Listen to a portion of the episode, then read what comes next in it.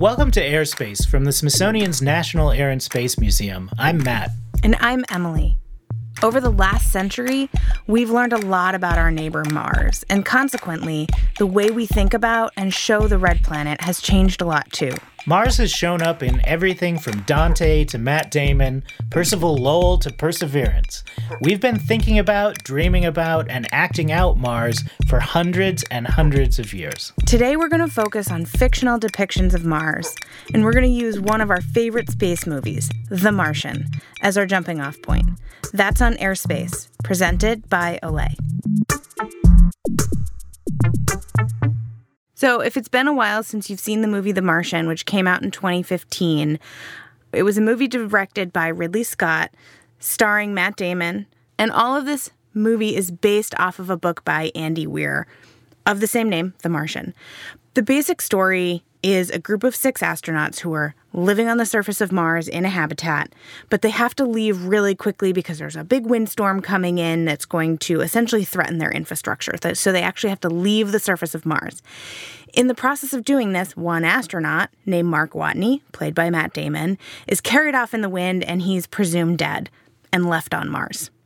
We find out pretty soon afterwards that he's not actually dead, and the rest of the movie is essentially Mark Watney surviving on the surface of Mars while NASA tries to figure out if or how to save him. Mark Watney is still alive. Oh my God. Uh, I know that's a surprise, and uh, I know you'll have a lot of questions, but uh, here are the basics. He's he's alive and he's healthy. We uh, we found out two months ago, and uh, decided not to tell you. Two months. Oh my god. I was strongly against that decision. So, Matt, you just finished writing a book all about representations of Mars in our culture. What were some of your first impressions when you first saw The Martian? I think what I like about The Martian most of all is that it's a pretty faithful depiction of the Mars we know today from scientific exploration years of rovers roving on Mars, of orbital missions, of you know lots of global data from Mars and lots of you know views of the Martian surface and the Martian horizon. That Mars was very much on display in The Martian, as was you know a lot of the thinking that people are doing now about what it would actually take and what it would be like to send the first humans to Mars. Well, and I think what I enjoyed so much about the film was exactly what you touched upon. You know, this wasn't a movie that was 100% accurate, but it was so well informed by all of the actual research that has come back from scientists working to understand the red planet, as people like to dramatically call it, right? Yeah. But like the habitat that the astronauts were living in wasn't this like palatial, futuristic looking thing. It, it looked a little bit like the habitats we've seen either on the International Space Station or mock ups of what a habitat might look like on Mars, but stationed in like Hawaii, for example. It was realistic in a way that was believable, and it took a lot of the fiction out of the movie in a way. Yeah, you know, it's very clear, I think, that this is not a movie about space tourism. It's not a movie about people going to Mars and having a good time. it's very much about something going wrong on Mars. But even before that, it's a movie about a scientific expedition.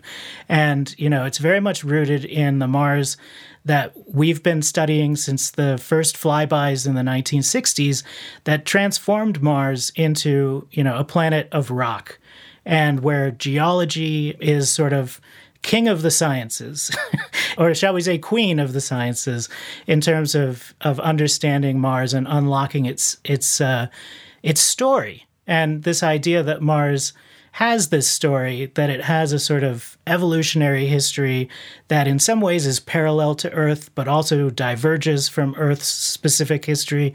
You know, that's the Mars that we're visiting. That's the Mars that we've been studying since the 1960s.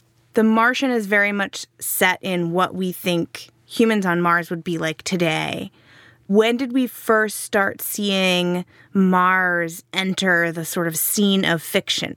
We've been imagining Mars for thousands of years, probably more than thousands of years, and we've been telling stories about visiting Mars for hundreds of years. I like to think that every century has its own version of Mars. So, just like we have our own version of Mars that Mark Watney visits and gets stranded on, these earlier periods had very different versions of Mars. So, one of the earliest examples of someone who actually goes and visits Mars actually happened before Mars even became a world. It happened, you know, in the 14th century when uh, Dante Alighieri wrote his uh, Divine Comedy, which most of us read parts of in high school, right? If not high school, maybe college. No? Oh, wow. no, okay, well, I was bit. required to read the the Inferno. You never read the Inferno? no. Oh, okay. Okay, I'll, I'll, give you a quick a quick refresher. So Dante, as the character in his own book, I mean, this is kind of like Dante writing Dante fan fiction, goes on this great journey, starting with the different layers of hell. That's the Inferno. Then he takes a trip through purgatory, and begins to ascend through the heavenly spheres. And that's the part of the Divine Comedy that's called the Paradiso, and it's the third book in that trilogy. And, you know, Dante, the writer, and his readers in the 1300s didn't really have a concept of the Earth as a planet surrounded by space and other planets like Mars also existing as worlds out there in space. They thought that as you rose above the Earth, you entered into different levels of heaven, kind of, you know, these were the heavenly spheres. And Dante was showing the readers a fictionalized version of what these spheres might look like as you sort of ascended toward God and experienced what those different spheres, you know, contained. So when people saw Mars in the sky, they assumed that Mars was in one of those heavenly spheres. So as Dante was writing the Paradiso, he had to decide which virtue Mars would represent, because the spheres each represent a virtue, like, you know, prudence and justice and temperance, you know, these great things. I think we all know, kind of historically in, in astrology, Mars has been considered kind of a bad omen. And the same was true for Dante in the medieval period. Mars was thought of as this sort of harbinger of war, of pestilence, of plague, right? Well, Dante decides that Mars is the planet of war, but it's the heavenly sphere where the souls of the people who died fighting for their faith are going to reside. So he associates it with the virtue of faith. This is the the planet of martyrs. And so when Dante gets to Mars, what he sees is not a planet that he can set foot on. It's it's instead taking the form of this giant illuminated cross representing the ultimate martyr in Dante's mind, right? Jesus Christ. And that cross is sort of like this great fireworks show of all these lights going off everywhere. And he finds as he gets closer that that's the souls of all of the martyrs moving along the cross. And he hears all of this intense religious music. And, you know, Mars becomes this incredibly important planet on his way to uh, the Empyrean to meet God.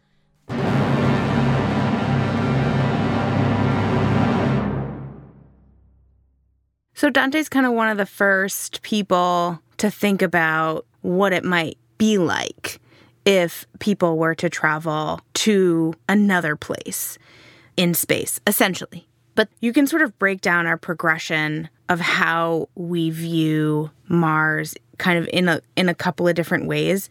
And I think for me, very little science fiction I have engaged in in my lifetime as a scientist, which is embarrassing, sort of starts with H.G. Wells's War of the Worlds, which we've talked about on the podcast before, but it's probably one of the, if not the first science fiction book I've ever read in my entire life.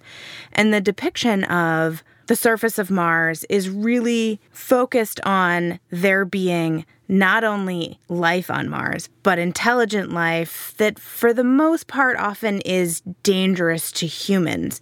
What's kind of that progression of understanding that we now have, which is there may still be life on Mars, but it's not going to be intelligent and it's really hard to find. Yeah, so stories in the in the 17th century onward started to imagine Mars as a world that you could set foot on and that maybe even could have its own forms of life. So throughout the Enlightenment, there were all kinds of stories about populated Mars. And, you know, honestly, it wasn't just Mars, it was the entire solar system.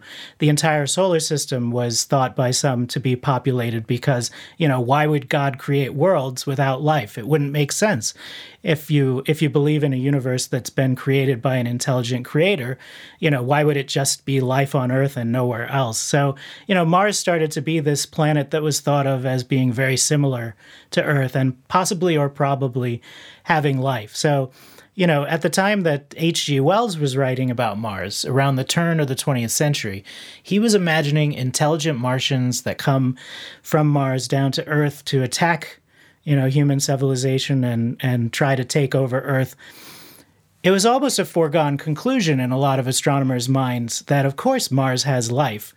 The only controversy was is there intelligent life or not? And that was what the Percival Lowell canal controversies were all about is Percival Lowell built a whole observatory in Flagstaff so that he could look at Mars and map what he thought were canals that were built by intelligent Martians who were trying to irrigate a planet that was drying out and dying. H.G. Wells uses that controversy as a jumping off point to tell his story about the conquest of Earth by Martians, which is itself, you know, a kind of a, a satirical take on the British Empire and what it was doing around the world at the time. You know, the Martians were basically the British Empire, but in, you know, Martian form. Well, and I think that's one of the really stark contrasts to the movie The Martian, right? Which is that not only is there no intelligent life on Mars other than astronauts from Earth, right, who are very intelligent people, a big portion of this film is Mark Watney trying to feed himself, right? Famously, potatoes. Let's do the math. Our service mission here was supposed to last 31 sols. For redundancy, they sent 68 sols worth of food. That's for six people. So for just me, that's going to last 300 sols, which I figure I can stretch to 400 if I ration. So I got to figure out a way to grow three years worth of food here on a planet where nothing grows. Luckily, I'm a botanist. But he's trying to use the Martian soil with the things that he has available to him, namely poo, to be able to create an environment where he can support his own life, but also the life of plants that he can use to then, you know, support his own life. So it's it's a really distinct departure from the early depictions of Mars in many ways, right? Yeah. I mean, if you look at the end of the 19th century, the early 20th century, people really did believe in a living Mars. Even those who, you know, were totally anti canal still believed that life on Mars was probably kind of like life at high altitudes on Earth. But that all, as you know, got shattered in the 1960s with the first flyby missions. And then, you know, those hopes of finding life on Mars kind of gradually have been pushed into sort of smaller and smaller margins, I guess you could say. Like people started thinking more about, well, where could life be hiding? Or where could there be evidence that life once was there? And kind of the you know progression of missions since then has really been about finding where life could have originated if it did originate and developing this story of Mars that we know today where Mars may have one time in its deep past been similar to Earth and may have had the right conditions for life to originate. So, you know, that's a very different Mars. Aside from the impossible windstorm that kicks off the whole plot of The Martian, the movie does a pretty good job of accurately depicting the environment of Mars as we know it today.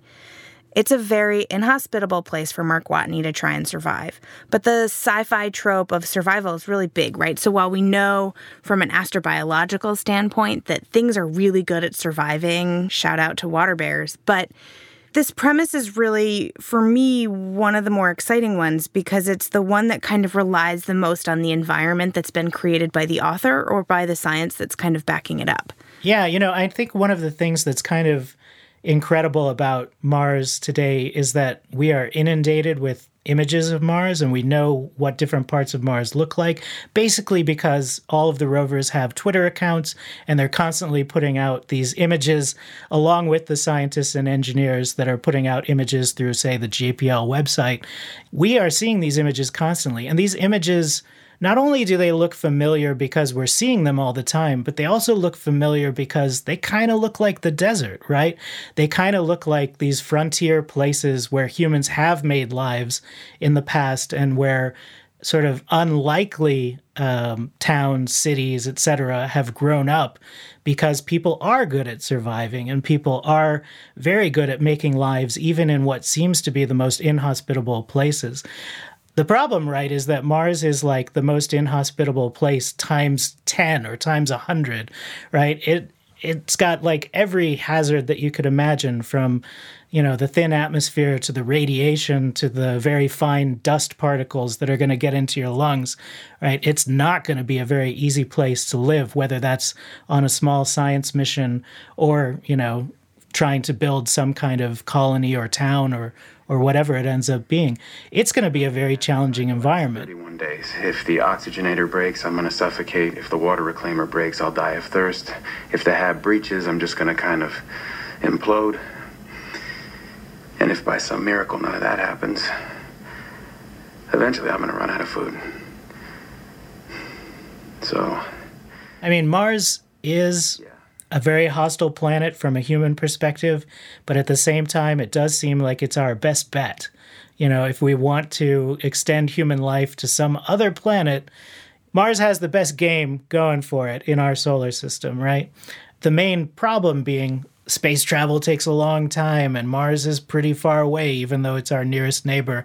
The problems of a Mars mission seem almost insurmountable based on the, the technologies that we have today and just, you know, the human challenge, right? Even forgetting the technology, just the human challenge of being in space for that long, being on another world for that long, and then, you know, having to survive so far away from everything that has ever defined you as a human. To me, that seems insurmountable. I guess there are people who think that they could handle it. And so this brings up a really good question, and I think a really interesting question that's really rooted in science fact, which is about long duration spaceflight, which NASA's been actively pursuing in terms of how does it affect the human body, how do humans tolerate it.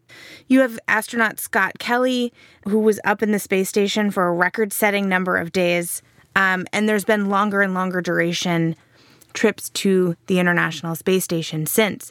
And Matt, I don't know if you want to talk about it a little bit, but you know, there's a lot of ongoing real life plans for how we're going to get humans. And I think you made a good point, right? We don't have the technology yet to make this happen. But there's some ethical and sort of philosophical questions you have to ask about what it's going to take to put humans on a four year round trip journey in pretty extreme isolation. We're now at this point where we have such a good understanding of Mars and there's still so many questions. But we've sort of split off into these two separate tracks of still trying to understand Mars as an, a planet and as an environment over the last four and a half billion years. And now also the complex question of how do we make the movie The Martian a reality, except for without the catastrophic, life threatening situations. Right. And as we know, you know, from previous episodes on this podcast, NASA has plans to go first to the moon with the Artemis program and then use the moon as a stepping stone to eventually put humans on Mars. So, you know, developing those technologies as they go to put humans on Mars. And so, you know, that vision has become sort of part of our reality. It's talked about in political circles, in scientific circles, etc. And so it really does reflect how we think right now about the possible future of Mars. And one thing that I think is interesting about that when I was writing the book, I was seeing how, in each sort of historic era in every part of the world, when people were looking at Mars and seeing Mars in a way that made sense to them, it really was a reflection of who they thought they were, how they thought they related to other people, to other parts of the world, and how their world fit into a larger universe. And, you know, that universe has only gotten bigger uh, as time has gone on and has as we've been able to see out further and see more of that universe and you know we've started i think to be more ambitious about what the place of humans in that universe should be. So this idea that humans should be able to occupy not just the Earth, but also the moon and Mars, and then maybe from Mars out to, you know, some of the exoplanets that we're looking at now or to moons in the outer solar system or wherever that is. And the way that we talk about what we're going to do when we get there, right? Utilizing resources, building homes, building new nations, new communities, right? This very much reflects what we think our place in the universe is now and can be in the future. And if folks want to know more about Mars and the work that you've been doing, what can you tell them about your book? So, my new book, For the Love of Mars A Human History of the Red Planet, comes out this month, wherever you buy books. Airspace is from the Smithsonian National Air and Space Museum. It's produced by Katie Moyer and Jennifer Weingart, mixed by Tarek Fouda. Additional help from Amy Stamm and Sophia Soto Sugar. Airspace is presented by Olay and distributed by PRX.